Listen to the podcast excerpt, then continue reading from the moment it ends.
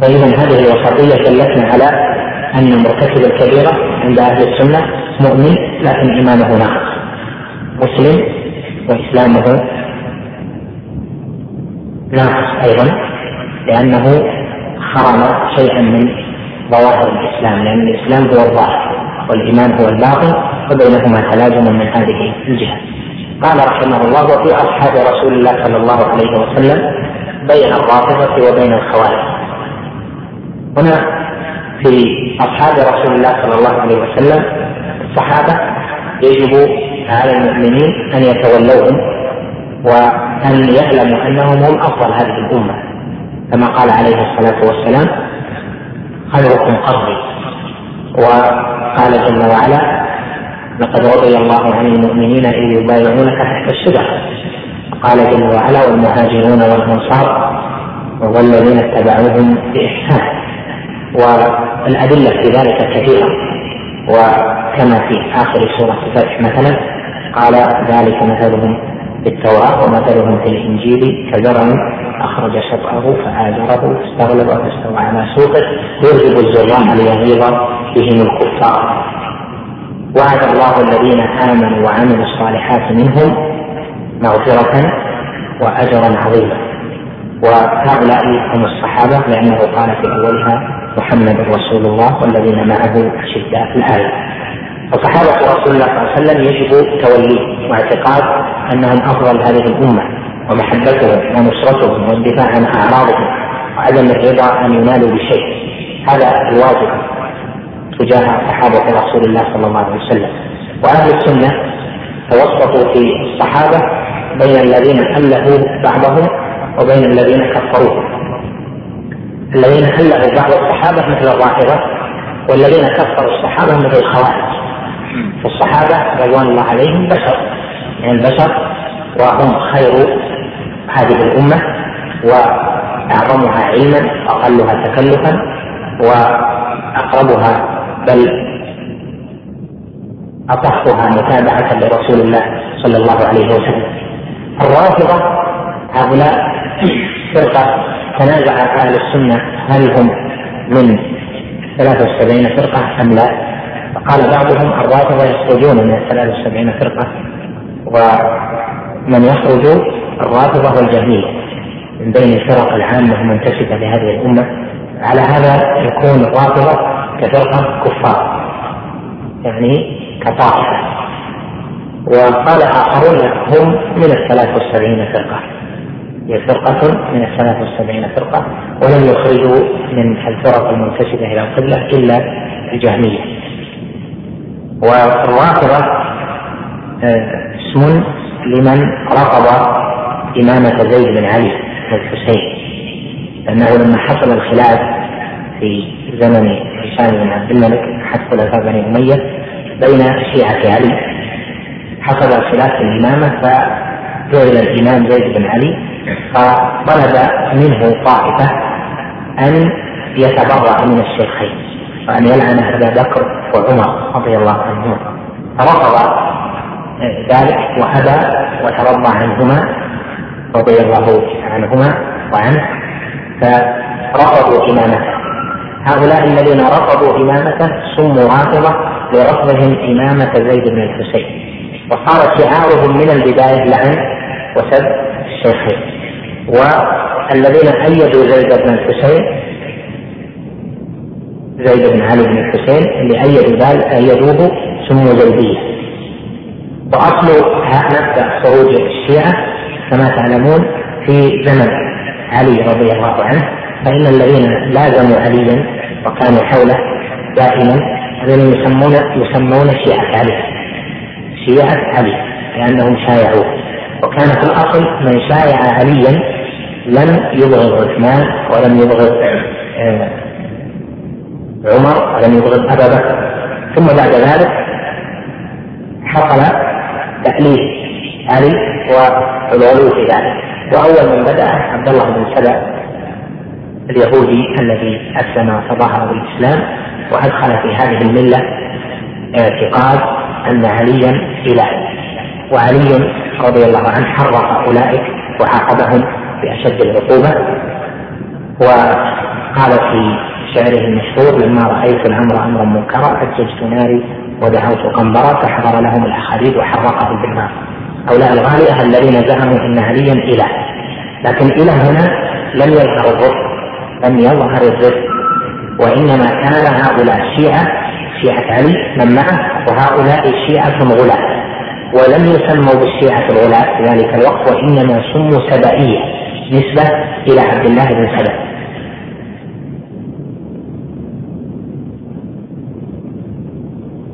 ثم بعد زمن ظهر آه ظهر الاجتماع حول زيد بن علي إلى أن صار الخلاف فتفرقوا إلى زيدية ورافضه والرافضه فرق منهم الاماميه ومنهم يعني الاماميه الاثني عشرية الموسوية ومنهم الجعفرية. ويدخل في اسم الرافضة عند السلف الباطنية الإسماعيلية ويدخل فيهم الموسوي لأن هذا الاسم كان قبل التفرق. وتفرق الرافضة إلى إسماعيلية وموسوية هذا كان بعد الكلام على الحادثة مع زيد بن علي. هذا بعد ذلك بزمن فافترقت الرافضة إلى إسماعيلية وإلى وإلى موسوية. وإسماعيلية والموسوية هؤلاء ينتسبون إلى جعفر الصادق لأن إسماعيل بن جعفر وموسى بن جعفر فخرج من الإسماعيلية الباطنية وخرج من الموسوية الإمامية الاثني عشرية الذين يعرفون الآن باسم الرافضة فقد تجد أنه يسمى الإسماعيلي رافضي. وهذا صحيح التسمية الصحيحة كما قال شيخ الإسلام رحمه الله وبسبب الرافضة بنيت القباب على القبور وعبدت وعبد الموتى من دون الله ويقصد بالرافضة الإسماعيلية الباطنية الذين أعلوا دولتهم فاطمية المقصود من هذا أن اسم الرافضة يشمل هنا الإسماعيلية والإمامية الاثني عشرية الموسوية ويشمل كثير من الفرق في ذلك. لكن يخرج منه اسم الزيدية. قال وبين الخوارج خوارج الحرورية فإن الرافضة غلوا والخوارج جفوا. الخوارج كفروا الصحابة والرافضة أله عليا. الرافضة يتبرؤون من جميع الصحابة. إلا من عدد والخوارج يتبرؤون من الصحابة إلا من عدد وأهل السنة والجماعة بين هؤلاء لا يتبرؤون من أي صحابي بل يتبرؤون عن الجميع ويحمدون الجميع لأن الجميع تشرفوا بصحبة رسول الله صلى الله عليه وسلم. إلى آخر مباحث هذا الأمر اللي هو مبحث الوسطية عند أهل السنة والجماعة بين الفرق كل هذه الفرق ما بين غال وجاهل ما بين غال ومقصر وأهل السنة دائما يذكرون في عقائدهم كما ذكر الصحابي في آخر عقيدته وكما ذكره جماعة أيضا يذكرون مبحث الوسطية هذا ليبينوا أن أهل السنة رحمهم الله بين هؤلاء وهؤلاء ليسوا من الغلاة لنهي الله جل وعلا عن الغلو وليسوا من الجفاة لنهي النبي صلى الله عليه وسلم عن الجفاء. قال جل وعلا في الغلو يا أهل الكتاب لا تغلوا في دينكم ولا تقولوا على الله إلا الحق. وقال جل وعلا أيضا في الآية الأخرى يا أهل الكتاب لا تغلوا في دينكم ولا تقولوا على الله إلا الحق. والنبي صلى الله عليه وسلم نهى عن الغلو فقال إياكم الغلو فإنما أهلك من كان قبلكم الغلو.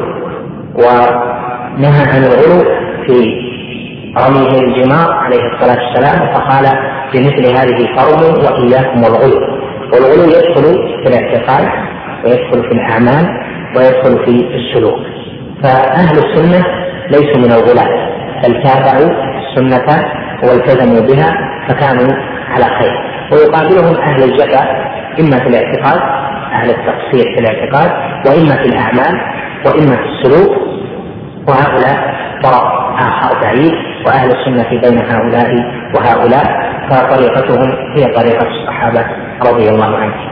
نكتفي بهذا القدر يعني من بيان المسائل الوسطية وإن كانت مسائل وإن كانت مسائلها كثيرة والكلام يطول عليها لكن سيأتي إن شاء الله مزيد تفصيل في مواضيعه لبعض ما يكون فيها أهل السنة وسط بمثل مسائل الإمامة ومسائل الأمر بالمعروف والنهي عن المنكر والولاية يعني الأولياء ومن مثل مسائل السلوك والأخلاق ونحو ذلك فيما نستقبل من الرسالة إن شاء الله. قال رحمه الله تعالى فصل وقد دخل فيما ذكرناه من الإيمان بالله الإيمان فيما أخبر الله به في كتابه وتواتر عن رسوله وأجمع عليه سلف الأمة لأنه سبحانه فوق سماواته على عرشه علي على خلقه وهو سبحانه معهم أينما كانوا يعلم ما هم عاملون. هذا الفصل ذكر في شيخ الإسلام علو الله جل وعلا على عرشه ومعيته على خلقه. كذلك أنه جل وعلا مع علوه فهو قريب قريب في علوه عالم جل وعلا في دنوه سبحانه وتعالى. فهذا الفصل نص فيه شيخ الإسلام رحمه الله على ذكر مسألة العلو والمعية والقرب والدنو لأجل أن هذه المسألة هي أشهر المسائل التي فيها الخلاف مع الأشاعرة أو مع المعطلة عموما. مسألة علو الذات علو الله جل وعلا على عرشه علو ذاته تبارك ربنا وتقدس وتعالى. تلحظ أنه في الفصل الأول ذكر أدلة العلو وفي الفصل الثاني من السنة ذكر أيضا أدلة العلو والمعية والقرب. وهنا أيضا عقد هذا الفصل لبيان علو الله ومعيته لخلقه ومعيته لخلقه العامة والخاصة وقرب الله جل وعلا من بعض عباده. وذلك لتأكيد هذا الأمر ألا وهو أنه من مما دخل في الإيمان بالله الإيمان بالكتاب الإيمان بالعلو. الذين أخرجوا العلو عن يعني علو الذات عن الإيمان بالعلو وقالوا الإيمان بالعلو هو الإيمان بعلو القدر والقهر هؤلاء لم يؤمنوا بما أخبر الله به في كتابه وتواتر عن رسوله عليه الصلاة والسلام وأجمع عليه سلف هذه الأمة. قال دخل فيما ذكرناه من الإيمان بالله الإيمان بما أخبر الله به في كتابه وتواتر عن رسوله وأجمع عليه سلف الأمة من أنه سبحانه فوق سماواته على عرشه علي على خلقه. ذكرنا لكم تفصيل هذه الجمل فيما سبق وتستفيد من هذا الكلام أن مسألة علو الذات لله جل وعلا أنها في الكتاب بدلالة قطعية والقرآن قطعي الثبوت وأدلة العلو علو الذات أيضا قطعية الدلالة وكذلك تواتر عن رسوله ذلك وبالتواتر صارت الدلالة قطعية صارت صار الثبوت قطعيا وما جاء في هذه الأحاديث دلالته أيضا قطعية وأجمع سلف الأمة على ذلك والإجماع له صفة القطعية فإذا مسألة علو الذات لله تبارك وتعالى على عرشه. هذه مسألة مقطوع بها. علو الله جل وعلا بذاته على خلقه وأنه ليس في كل مكان جل وعلا وليس حالا بكل الأمكنة. هذه قطعية في الثبوت وقطعية في الدين وأنكر ما دل عليه الإجماع. إجماع السلف. رحمهم الله تعالى.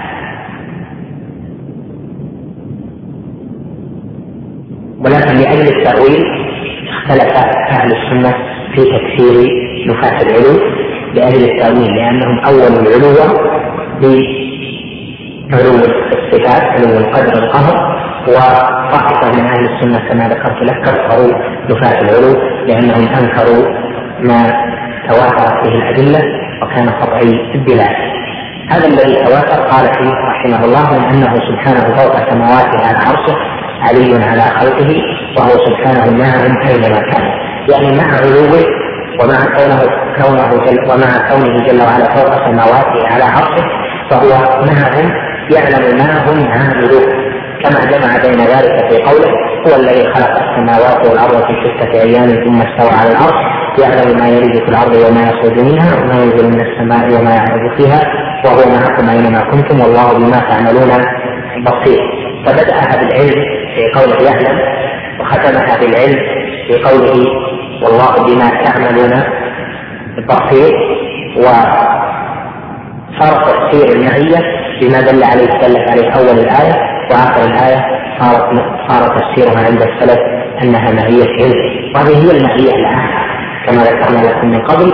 وأما المعيه الخاصة فهي من خاصة أوليائه فهو معهم جل وعلا في توفيقه وتأييده وإلهامه ونصره إلى غير ذلك من محتويات المعية الخاصة. قال في بيان معنى المعية لأجل أن الشبهة التي دعت النفاة نفاة العلو إلى نفي علو الذات الشبهة هي قوله وهو معه أينما كان لأن هل هذه المعية تقتضي حلولا في جميع الأماكن أم لا؟ شيخ الإسلام استحضر هذا فأورد هذا هذه الشبهة ونفاها في قوله وليس معنى قوله وهو معكم أنه مختلط بالخلق فإن هذا لا توجبه اللغة. ولولا تكرار الكلام وإطالة الحديث لا كررت لكم أو افضت بزيادة عما ذكرته لكم سابقا. قد ذكرت لكم فيما قبل أن كلمة ما في اللغة لا تقتضي اختلافا ولا تقتضي أن تكون معية قرب بالذات بل هي تقتضي المقارنة والاقتران بين الشيئين والصحبة بينهما. كما قال جل وعلا يا أيها الذين آمنوا اتقوا الله وكونوا مع الصادقين. كونوا معهم يعني في صحبتهم ومن الصادقين صحابة رسول الله صلى الله عليه وسلم ونحن معهم مع تفاوت ما بيننا في الزمان وتفاوت ما بين الأبدان. فإذا المعية مطلق الاشتراك والمقارنة والصحبة ولهذا قال ليس معنى قوله وهو معكم أنه مختلف بالخلق فإن هذا لا توجبه اللغة. قوله لا توجبه لا توجبه تنبيه على أنه تجيزه اللغة لأن الاختلاط بالزواج هو أحد معاني المعية. تقول أنا مع فلان أين كنت؟ كنت مع فلان يعني من جهة أن ذاك مع ذاك. كنت أنت وهو بالابدان في مكان واحد. ويكون على غير ذلك كما قلنا في الآية كما يقول الرجل فلانة يعني زوجته معي يعني لا زالت في ذمته وفي عصمته في صحبته مقترنة به ولم تخرج عن ذلك. فإذا كلمة مع في اللغة لا توجب معنى اختلاط الذات بالذات ولكن هذا أحد المعاني. ومعنى ما في اللغة كما ذكرت لكم أوسع من ذلك. ولهذا عبر شيخ الإسلام بقوله فإن هذا لا توجبه اللغة. لا توجبه اللغة. قال يعني في بعض النسخ لا توجهه ها؟ لا توجهه لا لا توجيه يكون نطفة لكن في بعض النسخ لا تو... لا توجهه اللغة. ها؟ اي معروف لكن هو الصحيح لا توجبه اللغة. هذا هو المعروف لا توجبه اللغة لأن اللغة تجيز ذلك ولا توجبه شيخ الإسلام خاصة في المسائل اللغوية دقيق النظر. قال وهو خلاف ما أجمع عليه سلف الأمة وخلاف ما فطر الله عليه الخلق. ذكر هنا دليل الفطرة. تكون أدلة علو الله جل وعلا على خلقه بذاته أربعة أنواع من الأدلة وكلها قطعية فذكر أولا دليل الكتاب. قال تواتر. في كتابه أو أخبر الله به في كتابه يعني وهذا تواتر النقل معلوم وتواتر السنة والإجماع ثم ذكر قال وخلاف ما فطر الله عليه الخلق وهذا الذي يسمى الدليل الفطري لأن أدلة علو الله بذاته على خلقه أربع أنواع من الأدلة الكتاب والسنة والإجماع والفطرة. وهذه الفطرة هي أنه ما من أحد إلا وإذا أراد أن يفزع في أمر ليس له به طاقة توجه إلى العلو. حتى ولو لم يكن ذا دين. وقد ذكرت لكم أن ابن فضلان في رسالته التي يذكر فيها رحلته إلى بعض البلاد الترك يعني بلاد روسيا في ذلك الزمان في القرن الرابع الهجري ذكر أنه أتى قوما وهؤلاء القوم لا يعرفون الله يريد أن يبين لهم الإسلام يعني ومن معه ولا يعرفون الله. قال ولكني رأيتهم اذا نابتهم شدة أو أصابهم قحط أو احتاجوا إلى شيء فإنهم يتوجهون يجتمعون ويتوجهون إلى السماء ويهنئون. وهذا شيء فطري معروف في القلب حتى الملحد إذا مرض فإنه يتوجه إلى السماء فطرة وإذا عارض فإنه ينفيه بقصر نفسه على النفس. لكن هذا القلب تعلق النفس بمن في السماء هذا هو دليل الفطره قال بل القمر آية من آيات الله من أصغر مخلوقاته وهو موضوع في السماء وهو ابن المسافر وغير المسافر أينما كان. يقول هذا تمثيل ببعض آيات الله. والله جل وعلا له المثل الأعلى. سبحانه. قال القمر آية من آيات الله. أنت الآن تمشي في القمر وتنظر إلى القمر. ومن في ومن يبعد عنك بمئات الكيلوات أيضا في نفس الليلة ينظر إلى القمر في مثلا في في نصف الشهر. البدر في وسط الليل تنظر انت إلى القمر والقمر معك لا يفارقك وأيضا من هو بعيد عنك بمئات الكيلوات لا يفارقه القمر والقمر معك ومع غيرك أيضا.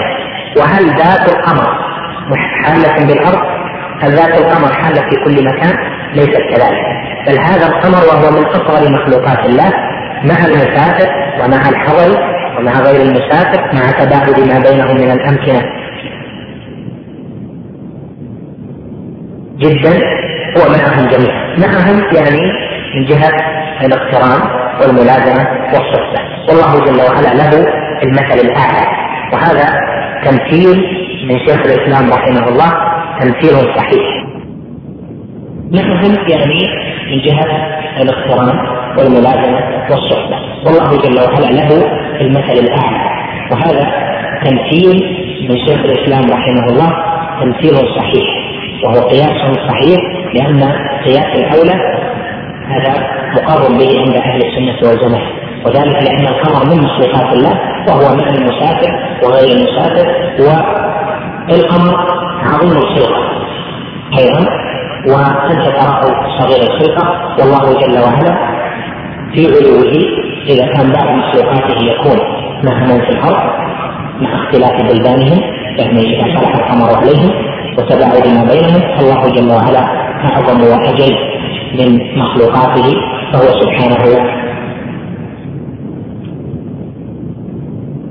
مع كل خلقه جل وعلا بعلمه واطلاعه وإحاطته جل وعلا. هذه المباحث ذكرت أن نمر عليها مر سريع لانها مرت مفصلة معصله فيما سبق. قال وهو سبحانه فوق عرشه رقيب على خلقه مهيمن عليهم مطلع عليهم إلى غير ذلك من معاني ربوبيته ومعاني الربوبية من المعاني التي يقتضيها اسم الرب. ويقتضيها تصريف الأمر ويقتضيها الملك.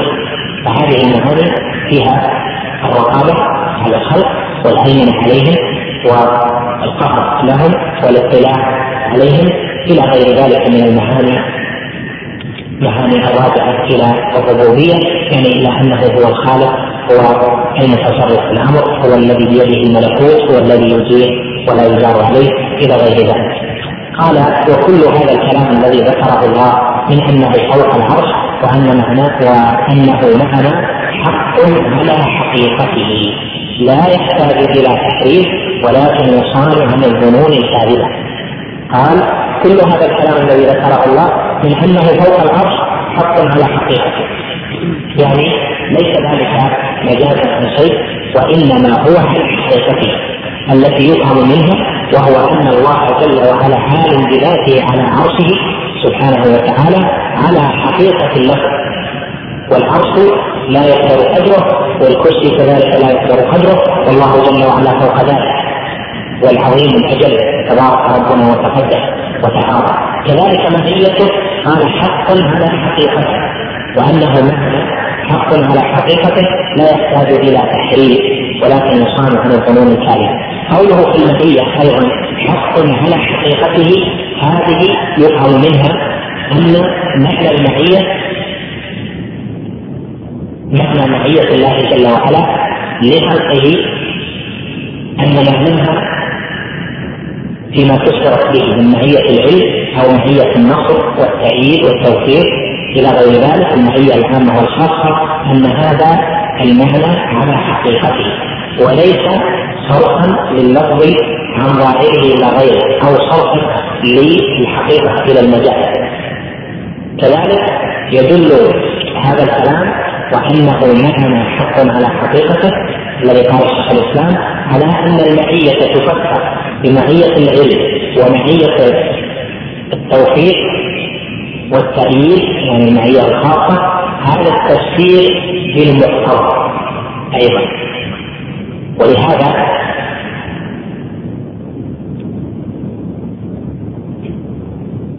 ظهر السلف ما تحتمله لفظة أن تفسير المعية المعية العامة والخاصة أنها من مقتضيات المعية أنه يفتح الباب لأهل الحلول الذين يقولون بأنه حال في كل مكان فلم يقولوا إن تفسير المعية بمعية العلم أو معية الإحاطة والنصر والتأييد أن ذلك بالمقتضى. وفي الأصل هذا تفسير بالمقتضى يعني ما تقتضيه معية الله العامة أن تكون بالعلم ما تقتضيه معية الله الخاصة أنها بالتوحيد والتأييد. والسلف تركوا هذا اللفظ أن هذا تقتضي المعيه لأنه يكون فيه مجال لأن يكون قول من قال إنه حل في كل مكان له شبهه فقالوا معنى المعية في العلم في الايات العامة ومعنى المعية النصر والتأييد في الآيات الخاصة. لا تحزن إن الله معنا. قالوا هذه معية نصر وتأييد وتوفيق ولم يقولوا معية تقتضي ذلك. وذلك لأجل عدم فتح الباب لاولئك لكن كما قال شيخ الإسلام هو جل وعلا معنا على حقيقة معنى المعية. وما ذكر هو من مقتضياتها.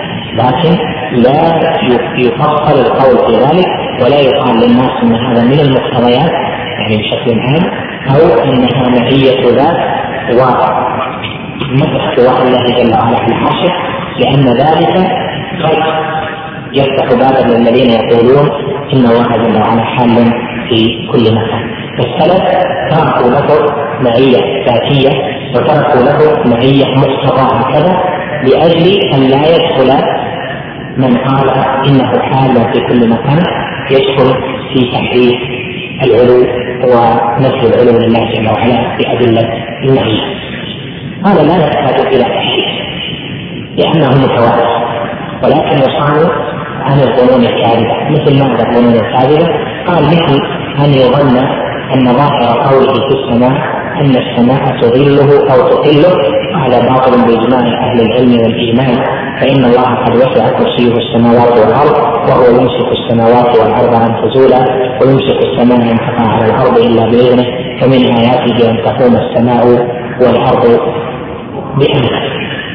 يصنف الظنون الكاذبة الظن هنا يعني الوهم يعني ما يكفي في الذهن من الاوهام من التخيلات. فاذا قلت إن الله في السماء يتخيل البعض أن أنه في جوفها. هذا باطل لأن معنى قوله امنتم من في السماء السماء هنا بمعنى العلو قد ذكرت لكم ذلك مفصلا فيما قبل. كذلك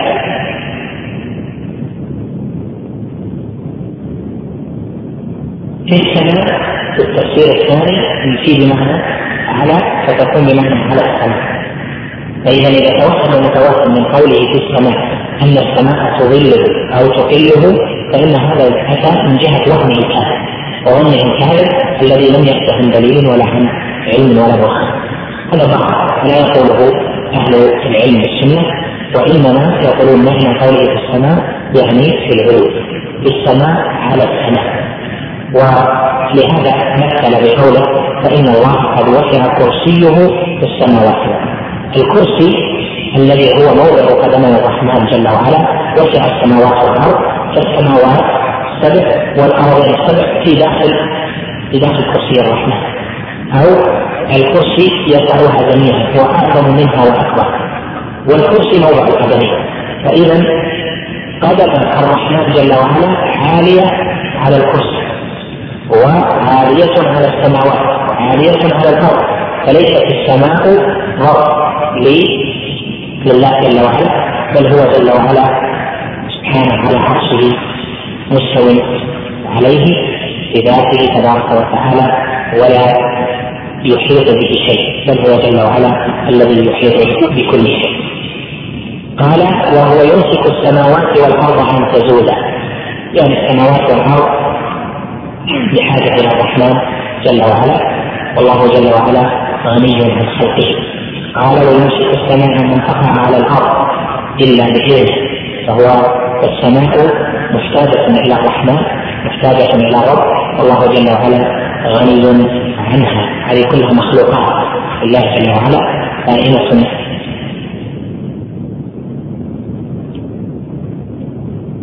هو جل وعلا منها كذلك قال جل وعلا ومن آياته أن تقوم السماء والأرض بأمره. هذه آية من آيات الله أن السماء والأرض إذا أمرها الله جل وعلا قام فيها أمره تبارك وتعالى. يريد من ذلك تمثيل على بطلان هذا الظن الكاذب. هذا الفصل يعني مر معنا تفصيل الكلام عليه كما ذكرت لك مرارا والكلام عليه ما يحتمل التطويل هذا نكتفي بهذا القدر. وتراجع يعني من أراد أن يراجع المسائل الماضية في القسم الأول من ادله الكتاب فإنه يجري الكلام مفصلا. هذا السؤال نريد أن نفصل الكلام على الطرق مرة أخرى يعني اللي مر معنا في الدرس الماضي. ونقول أن سيأتي الكلام عليه في الفصل الذي بعده. فصل وقد دخل في ذلك الإيمان بأنه قريب من خلقه مجيب إن شاء الله تعالى. ما صحة القول بأن الله في كل مكان بعلمه. هنا في كل مكان. الله في كل مكان بعلمه. نقول علمه جل وعلا بكل مكان. علمه جل وعلا في كل مكان. ولكن ما نقول هو في كل مكان بعلمه. الأحسن أن تقول في كل أنه جل وعلا علمه في كل مكان. وما من غائبة السماء قال جل وعلا وما تكون في شأن وما تتلو منه من القرآن ولا تعملون من عمل إلا كنا إليكم شهودا إذ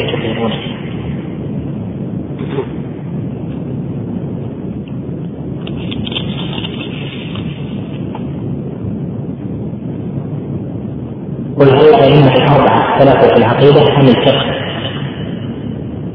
أرجو توضيح ذلك. إذا قيل الأئمة الأربعة فيعنى بهم أبو حنيفة النعمان بن ثابت ومالك بن أنس محمد بن إدريس الشافعي وأبو عبد الله أحمد حنبل رحمهم الله تعالى جميعا. وهم أئمة الفقه. إذا قيل الأئمة الأربعة يعني في الفقه.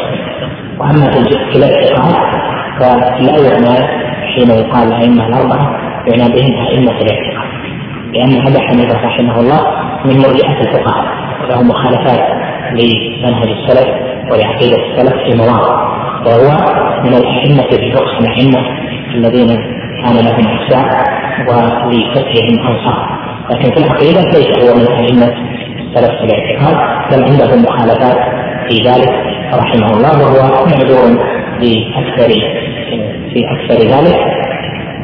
والكلام على على إمامتهم في الفقه معروف للجميع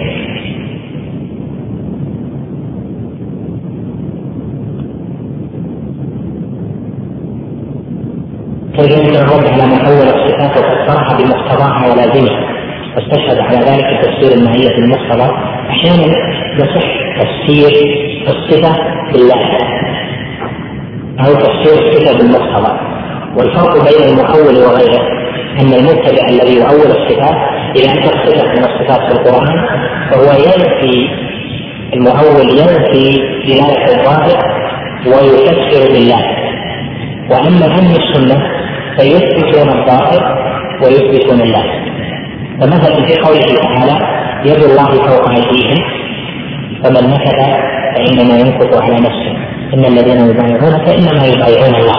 يد الله فوق أيديهم. قد تفسر هنا يد الله فوق أيديهم لأن هذا تشديد في أمر النكث وإن الله جل وعلا شدد ذلك بقول شدد في أمر نفس البيع بقوله يد الله فوق ايديهم هذا هو معنى هو معنى الايه لكن هل من قال ذلك ينفي الصفة أو يثبتها؟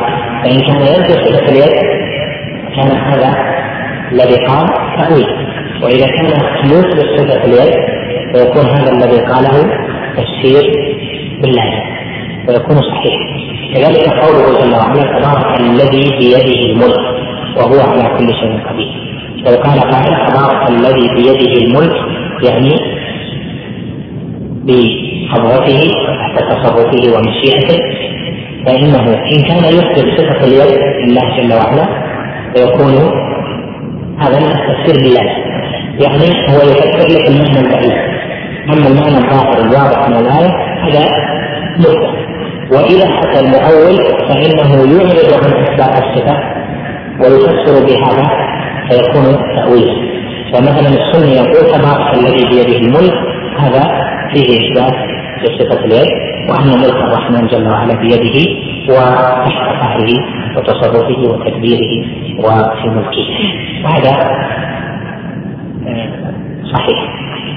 ولها كثيره فإذا الفرق بين التأويل والتفسير بالمقتضى واللازم أن ينظر إلى ما اصل المعنى فإذا كان اصل المعنى مفلت يثبته المتكلم ثم فسر باللازم صار ذلك تفسيرا صحيحا. وإن كان ينفي اصل المعنى ويذهب عنه إلى المعنى الآخر فيكون ذلك من التاويل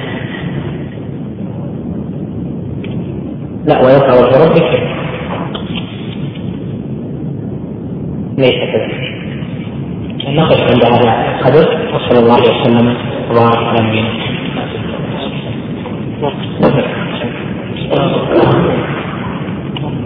اليوم ما بالله ويبقى وجه ربك مقال بذلك وهو أشرف الصفة قبل.